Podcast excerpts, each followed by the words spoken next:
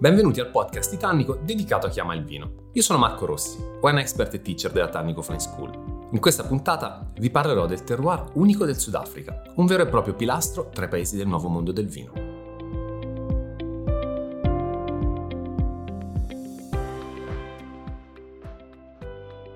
Tra gli aspetti più interessanti del Sudafrica, che è anche uno degli aspetti appunto che è in continuo approfondimento e devo dire che ancora non siamo arrivati veramente alla sua conoscenza perfetta, c'è quello del terroir, incluso proprio l'aspetto climatico. È un'unicità assoluta. Possiamo parlare di clima quasi mediterraneo. Intanto quando pensiamo all'Africa noi pensiamo immediatamente a un clima molto caldo, però i territori di vino del Sudafrica invece sono molto più freddi, molto più freschi di quello che potremmo andare ad immaginare.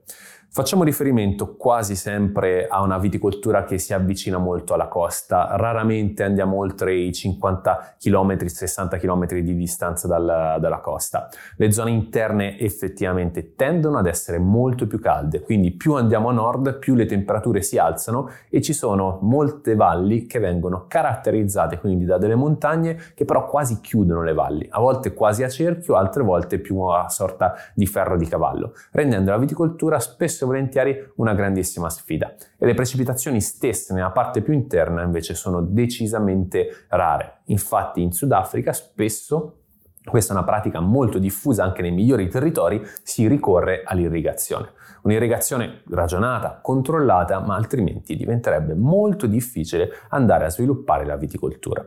Tornando a quello che è il rapporto con, con l'oceano, che il rapporto fondamentale appunto è questo, andiamo a individuare nella massa d'acqua la chiave di lettura di questo territorio. Abbiamo due oceani che si incontrano, quindi abbiamo l'oceano Atlantico e l'oceano Indiano dall'altro lato.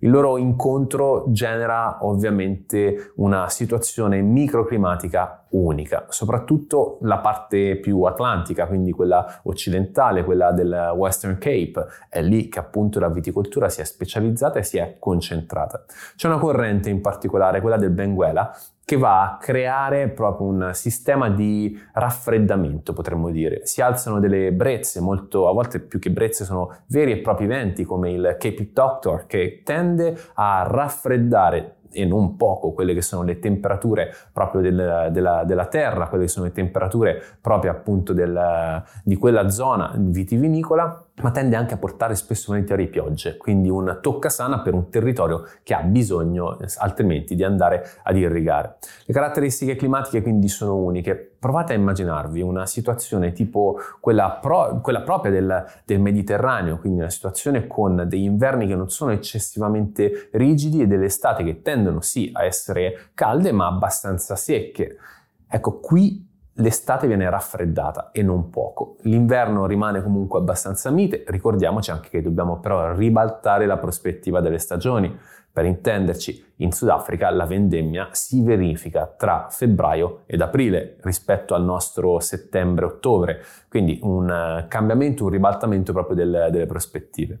Ad ogni modo, quindi l'influenza delle correnti marine, l'influenza dei due oceani con acque che sono decisamente fresche, decisamente fredde, l'influenza di eventi come il Cape Doctor vanno a creare vicino alla costa delle situazioni perfette per andare a sviluppare una viticoltura che poi genera dei vini che non sono così generosi, che sì sono vini di sole, però allo stesso tempo sono caratterizzati da questa freschezza al palato che a volte va anche verso il, una freschezza salina, una freschezza quasi iodata, quindi una mineralità pronunciata ma trova anche nel suolo la sua caratteristica principale.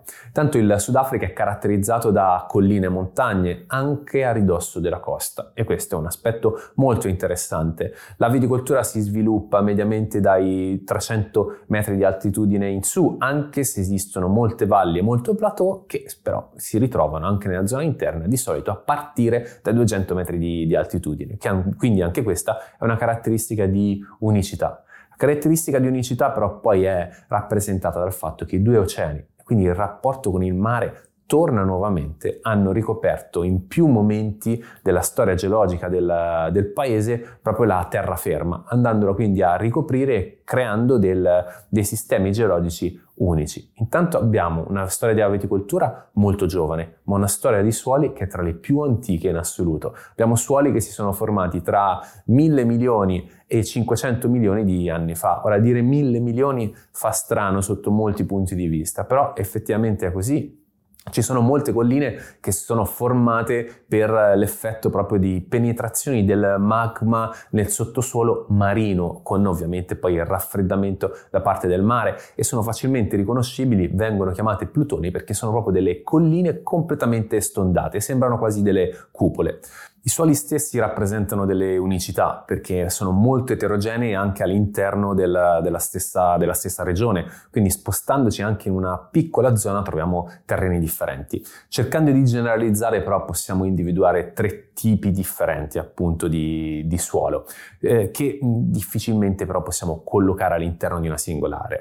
Volendo quindi trovare un modo però più chiaro per indicarlo possiamo dire che la arenaria delle Table Mountain caratterizza quei vigneti che sono più in prossimità della costa, anche se si trovano a tratti delle penetrazioni di granito. Granito è un altro del, dei tre suoli che possiamo individuare, ci sono spesso e volentieri anche delle penetrazioni ferrose e delle penetrazioni comunque di argilla più rossa, ogni tanto infatti il suolo tende a essere, man mano che andiamo sulle colline, bruno, quindi tendente al marrone, al rossastro e questo è l'effetto del ferro e l'effetto appunto del, dell'argilla.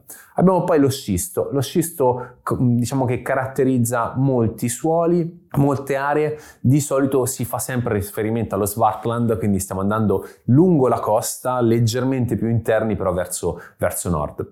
Questa alternanza continua di suoli fa sì che effettivamente dobbiamo valutare vigneto per vigneto e non possiamo andare a generalizzare.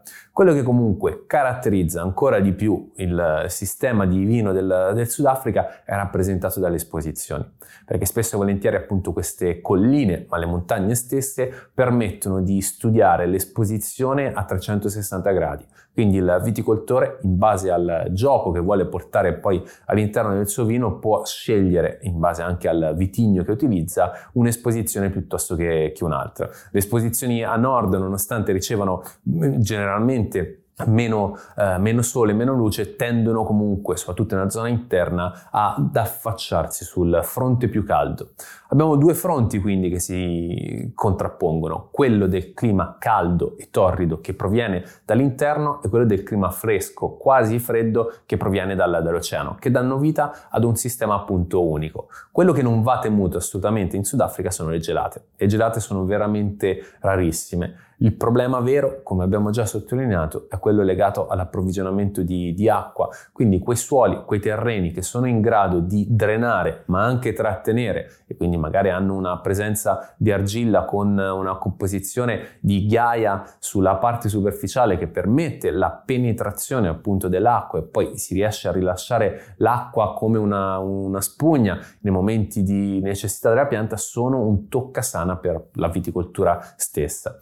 Ci sono tanti sistemi di studio e anche i sistemi di allevamento nel tempo sono cambiati e non poco. Va detto che il Sudafrica va visto appunto come un caleidoscopio, come un putpurri dove dal suolo il clima tende a rimanere abbastanza chiaro, leggibile, ai tipi di vitigni, ai tipi di sistemi di allevamento cambiano in continuazione, proprio perché si è eh, alla ricerca della valorizzazione di un'identità che oggi finalmente passa anche attraverso la zonazione.